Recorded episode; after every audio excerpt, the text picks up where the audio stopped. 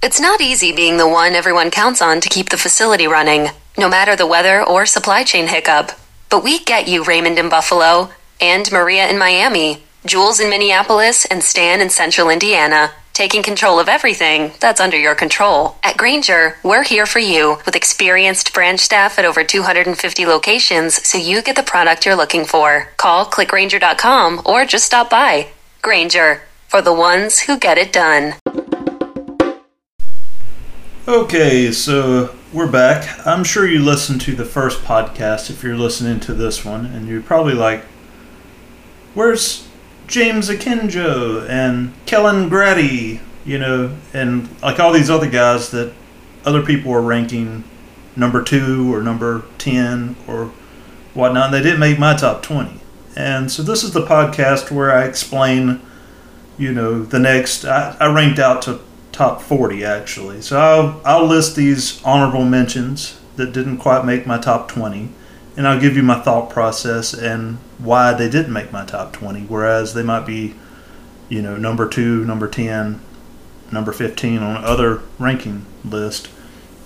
And I'll give you my thought process so you can kind of see where this podcast is going, what I value, and just explain it. You might agree with me, you might not, but I think there's a case and a debate for why. Number 21 on my list was Brady Manick. And if you saw the game versus Duke, you probably understand why he's one of the most valuable transfers. North Carolina, they are going to make the NCAA for sure now. He transferred from Oklahoma, and he averaged 10 point. Well, he had averaged pretty much the same thing at Oklahoma the year before, COVID year. 14 points, 6 rebounds. And then last year, it dropped down to 10 points, 5 rebounds. And now at North Carolina, he's averaging 14 points, 6 rebounds, almost identical to what he did at Oklahoma. And let's see what that Oklahoma team did that year. 19 and 12, yeah. That was the year that COVID started, so there was no NCAA, probably an NCAA quality team that year.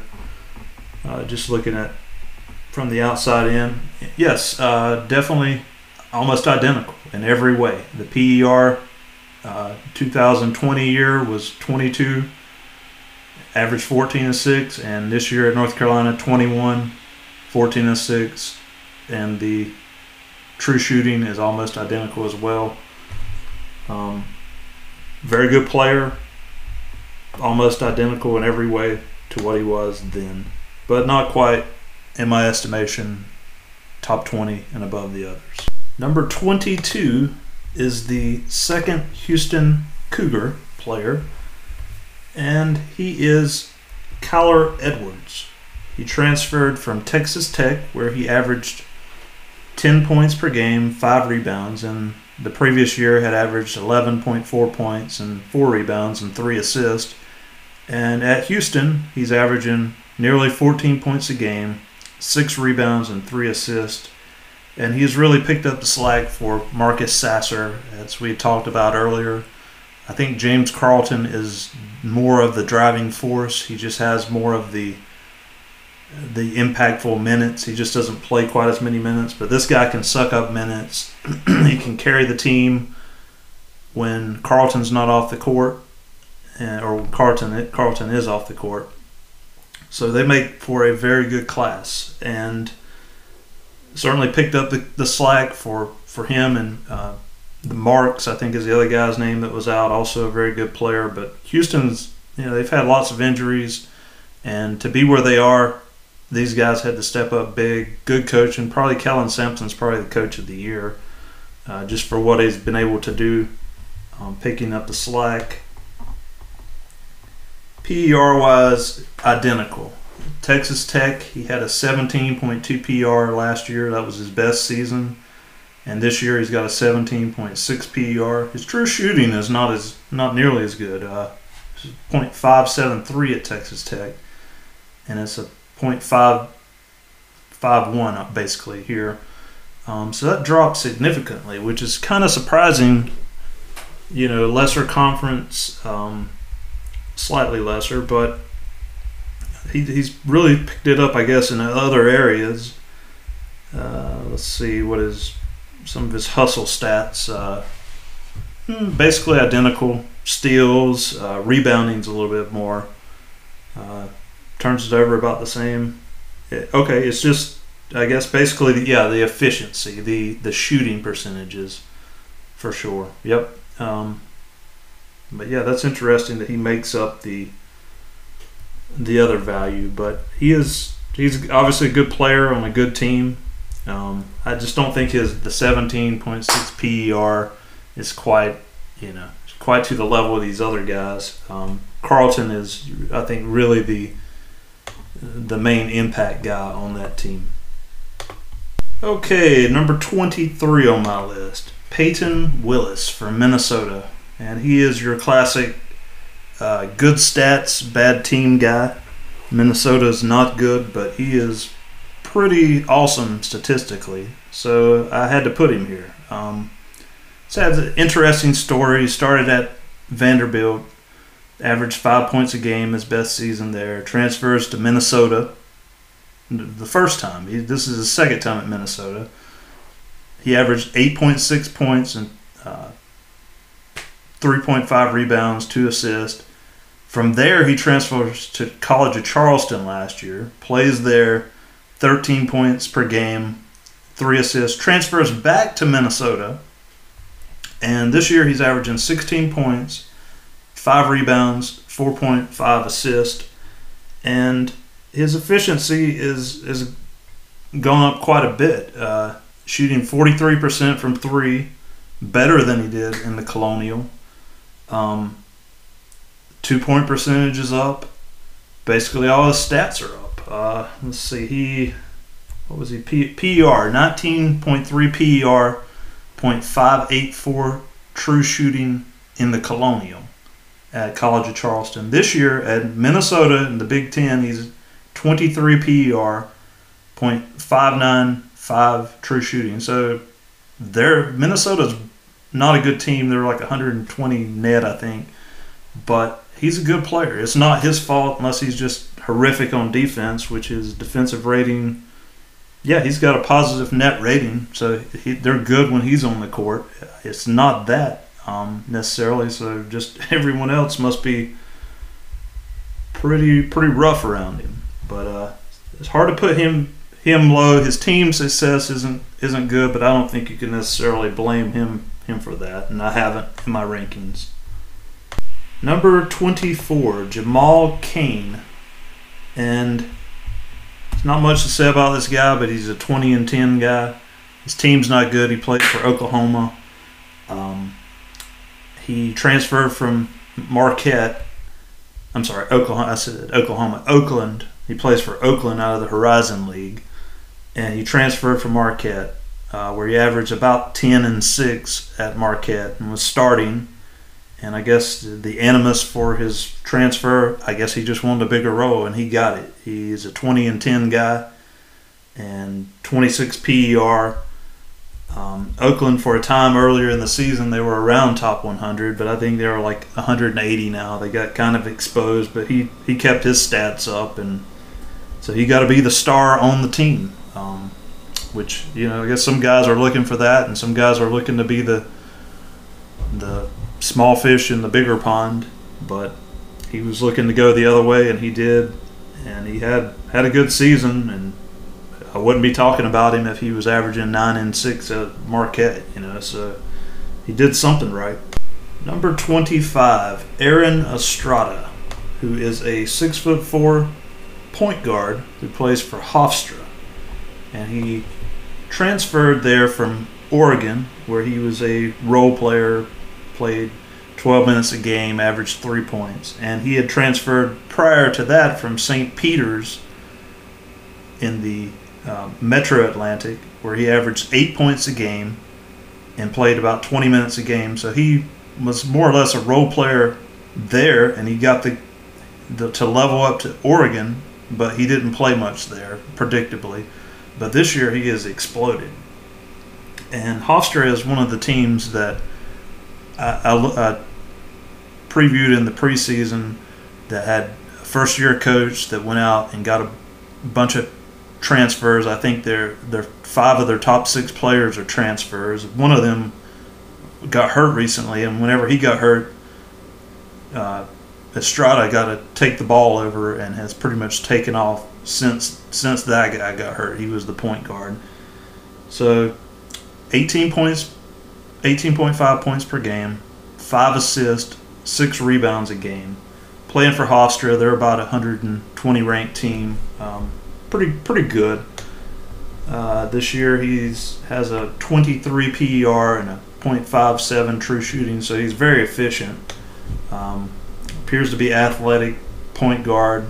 He's an interesting player to keep an eye on in the future, just with that size and being able to handle the ball and be efficient and get to the rim. Shoots 93% from free throw line. So, and he's a career 90% shooter. I just noticed that. That's pretty serious. So his three-point shooting not quite as good, but if you can shoot like that from the free throw line, there's hope for the 33% three-point shooting to get up to maybe 38, 39, I would say. But he's a good player. Good player. Number 26 on my list, Michael Flowers. And he transferred from Western Michigan, where he averaged 15 points per game one year. Then the next year, 17 points per game. Then he transferred from Western Michigan to South Alabama, where he averaged 21 points per game last year. 21 points, 5 rebounds, almost 4 assists. And now he's in the Pac-12, and he's playing for Washington State. They're a top 60 team, better team than many of the other guys ahead of him, but he doesn't quite have the efficiency and the individual performance of some of the other guys, like a Gardner or higher on my list. Relatively similar teams. His team's 20 spots better in the net. Yeah, let's look at his progression, his PER. So he was like a 15 to 19 PER guy at Western Michigan earlier in his career, as he's still putting up 16, 17 points a game. He goes to South Alabama. That jumps up to 24 PER, which similar type conference, Sunbelt, to the MAC, and his true shooting was pretty consistent, 50.57, 0.58 percentage. So he goes to the Pac-12 this year. The usage, I'm sure, is down. Let's see. Yeah, down from 29% to 22%. But his PER, nearly 20 PER, 19.4. True shooting percentage, 0.570 true shooting percentage. So he's very efficient. The usage is the only thing that dropped down a little bit. I'm sure the team around him's more talented, but he's certainly holding his own in the Pac-12 as a very good player. Number 26 on my list, Tavian Martin-Dunn. And you've probably never heard of this guy. He played at Florida Gulf Coast this year, but he was awesome. He had multiple 40-point or close to 40. He had, I think, a 38-point game and a 43-point game. On the season, he averaged 21 points, 6 assists, 23 PER. He was good. He played at Duquesne before that. Only averaged about 10 points a game there.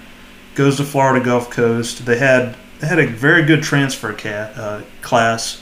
Kevin Samuel, I mentioned him in a previous pod. He was a 3-year starter at TCU, averaged 10 points and 9 rebounds one year there, and was very good. I mean, he averaged two and a half, I think, blocks and over a steal a game for a center, which is unheard of. So they had those two guys, and they didn't. They were like 196 net ranking, and so their coach got fired. And immediately I saw Twitter, they were talking about, oh, I can't believe this guy won 21 games and he got fired.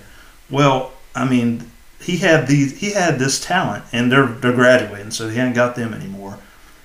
I thought it was justified, personally, from my perspective. I mean, they're playing in the Atlantic Sun conference with this kind of talent. I think you should be winning that conference. You should be dominating that conference, honestly. And they had another guy from Tulsa and a good shooter from Western Carolina. They had 5 or 6 transfers, and they were all solid, and several of them played big roles. But those two were clearly, 25 PER type super talents, and probably had the best roster in the entire conference. I even saw on a message board, like the people, the other posters in that conference, they understood it. They were like, oh, well, he had the best roster. I get it. And I get it from the outside as well. Just, you can't have a 200 ranked team in year 4 with this kind of talent and it not be successful. And you're gonna, and the rest of the other years were very horrible. I mean, they had improved 100. I think they were like a 300 ranked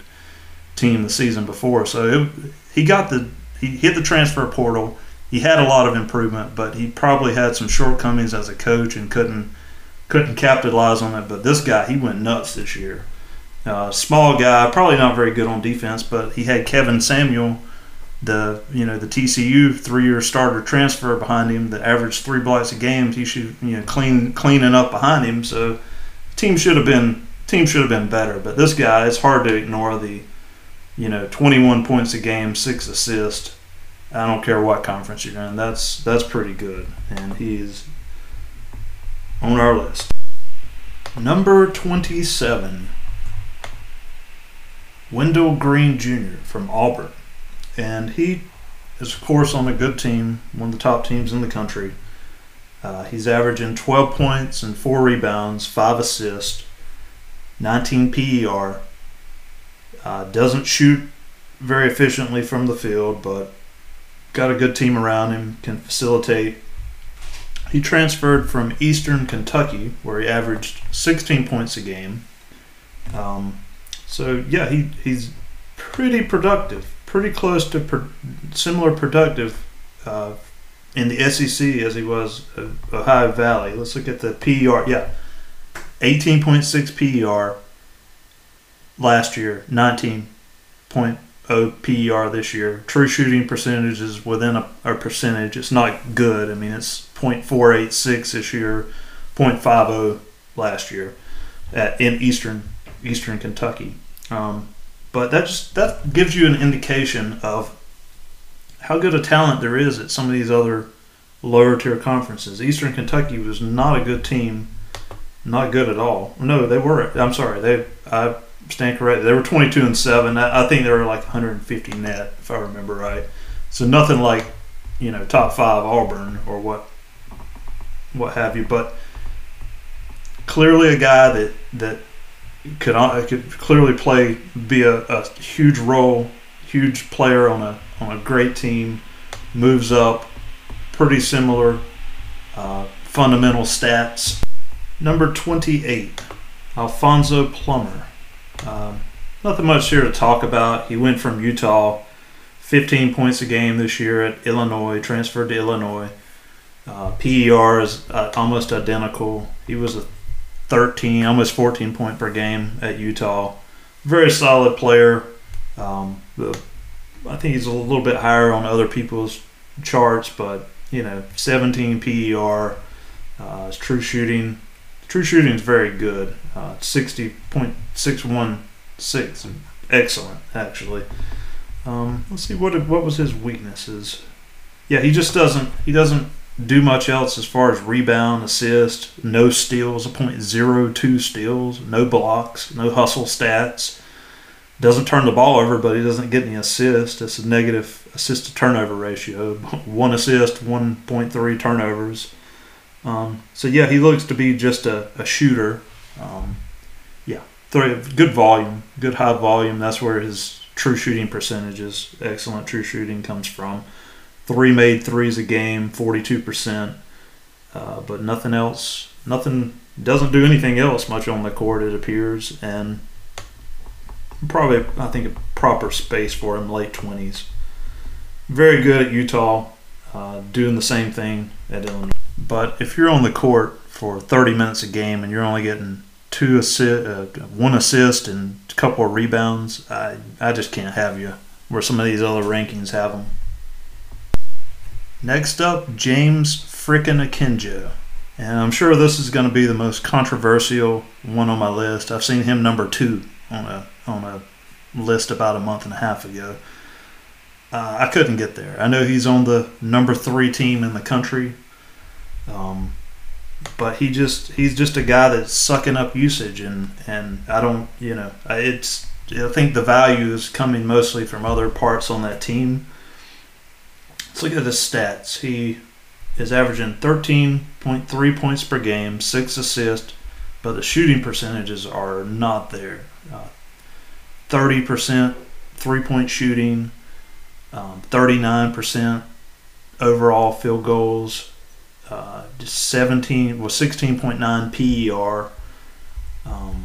Let's see what his true shooting was. Yep, .495, and you can't be the number 2 best transfer in the country, and that would put you as like a top 10, top 20 player, and he's not that. I don't see how you can have a 17 PER, which I think everybody understands the weaknesses of PER, the defense perhaps, but you know, if you're a 27 PER player, you're not a bad player. You can't show me a 27 PER player and that be a bad player. You know, like James Harden. Yeah, he doesn't say he doesn't play any defense at all, but he's still an all-star. He's a super quality player that people want on their team.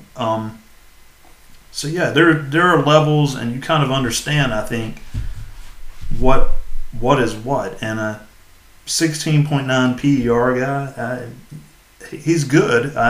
You have to have value to be able to suck up, you know, usage. He's 25% usage. So you have to have, when you're the number 1 option, the key cog on the team that runs the offense, yeah, it's going to be harder on you, and your efficiency is going to drop. So your true shooting is not going to be as high whenever the pressure's on you, but maybe you shouldn't be in that role. If you are under 50% true shooting, under 0.500 true shooting, maybe you shouldn't be shooting those many shots. You should be more of a facilitator, a game manager type point guard. And I just don't think this guy is that guy. Let's look at his previous stats. And this is the most controversial pick I'm sure I'm making. I started his career at Georgetown. He was a 13-point-per-game guy, 5 assists, very similar. Goes from there, 2 years at Georgetown to Arizona, where he's a 15.6 points per game, 5.4 assists, both career-high averages. Arizona, great school. Comes to the defending national champion, Baylor, and he's good. He's just a good part of that team, I think. And I don't think he's not a Tshiebwe or someone that is just a superstar talent like that. And I don't consider him in the same way that other people might. Arizona, he was good. I mean, 18.3 PER, .523 true shooting. I mean, he's had a lot of volume scoring, 15 points a game, 5 assists, but he's not that efficient, and he's not impacting the game at the level I think you need to see to be one of the best transfers in the nation. And that is my thought process. That's why I put him about 30th here. And other people can quibble with that, but that's my opinion. And you're listening to the podcast, and I'm not always going to be right, but that's when I think that is a proper ranking of him. I would like to mention a couple other guys, and then we'll wrap it up. The next guy I would like to talk about is Cameron Holden from Towson.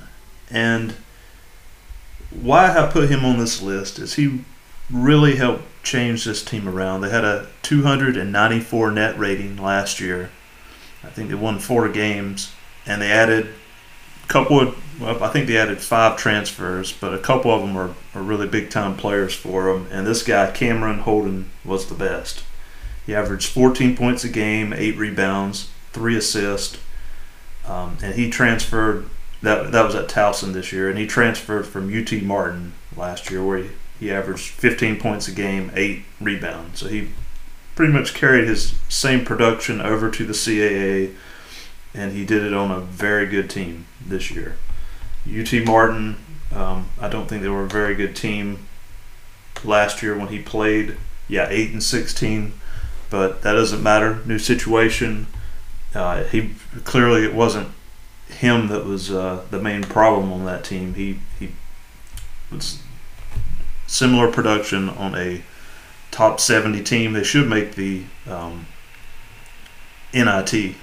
They did get upset in their conference tournament, but I think that they have a strong enough resume where they should that be one of the last teams to get an at-large NIT bid. But I think they're pretty good shape for that.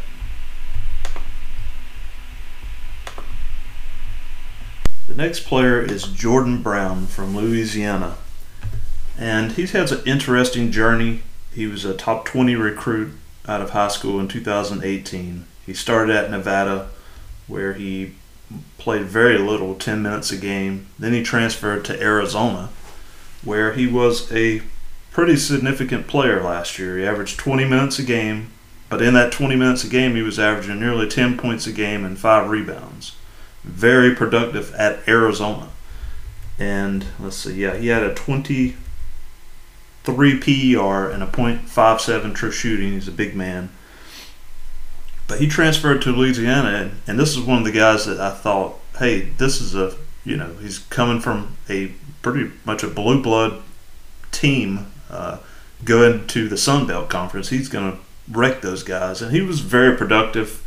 They had a weird team that had two big men. They had a very productive big man the year before as well, and I really don't understand why he transferred to this school. I guess he thought he would just beat this guy out, but they kind of split some time and had to play together a lot, and I don't know, the situation was that great for him, but he did average 15 points a game, 8 rebounds, 23 PR, so he was very productive still, but he was one of the biggest recruits, biggest, most productive players. That was a a big time player at Arizona going down to a lower level, and he did, I guess, as you would expect. He he averaged 15 points a game, 8 rebounds.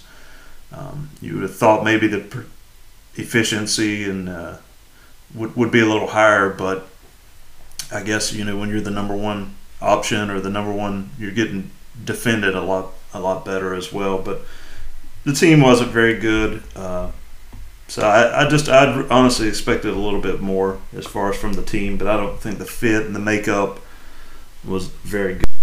Next up, Kellen Grady, and this is one of the guys that I've seen ranked much higher, and he maybe there's a case for that. I mean, he is on an excellent Kentucky team. He is shooting the ball very well. I think this year is just he's just kind of an average player, more or less.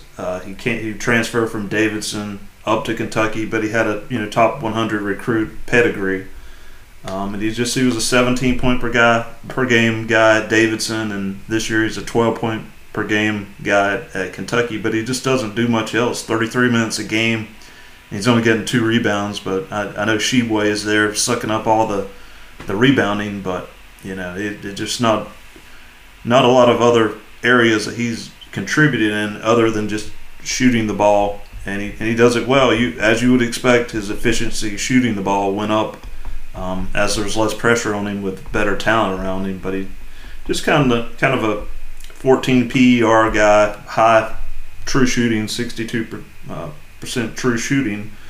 But I just think he's more of a cog in the wheel than a star. But and the last guy I would like to talk about, he would have came up about 40th on the list, but he has I just don't quite understand this one. He was a transfer, Jalen Combe from Virginia Tech, and he played on a NCAA team at Virginia Tech. He averaged about 9 points a game, and he was a top 80 player out of high school, and he transferred to Northern Arizona, which it seems a little strange. I don't know what the You know, he's from North Carolina, so it wasn't like he was going back home. But North Arizona was not a good team. They were like 300 net ranking. And he did what you would expect there. Averaged 19 points a game, 3.5 assists. But it's just I don't understand what the recruiting was, why other schools didn't, you know, try to pick him up, considering he had been, you know, nearly a 10-point-per-game guy on the NCAA team out of the ACC. It just didn't make a lot of sense, but he did score a lot of points there. Maybe he just really wanted to be the star of the team, or the coach did a good job on him, recruiting him, but I didn't hear of any other recruitment, really. And the efficiency wasn't as good, but he is a volume three-point shooter, and it'd be interesting to see if he transfers back up to a P5 conference at some point. That's it, guys. Thank you for being with us today. At Vanguard, this is more than just a retirement plan. This is your cappuccino date in Italy, the beach house with the matching bicycles. It's your rental car down memory lane, and weekends reuniting with friends from over the years. This is the future you imagined, and Vanguard is here to help you build it. Because at Vanguard, you're more than just an investor. You're an owner. Discover the value of ownership at Vanguard.com. Fund shareholders own the funds that own Vanguard. Vanguard Marketing Corporation, distributor.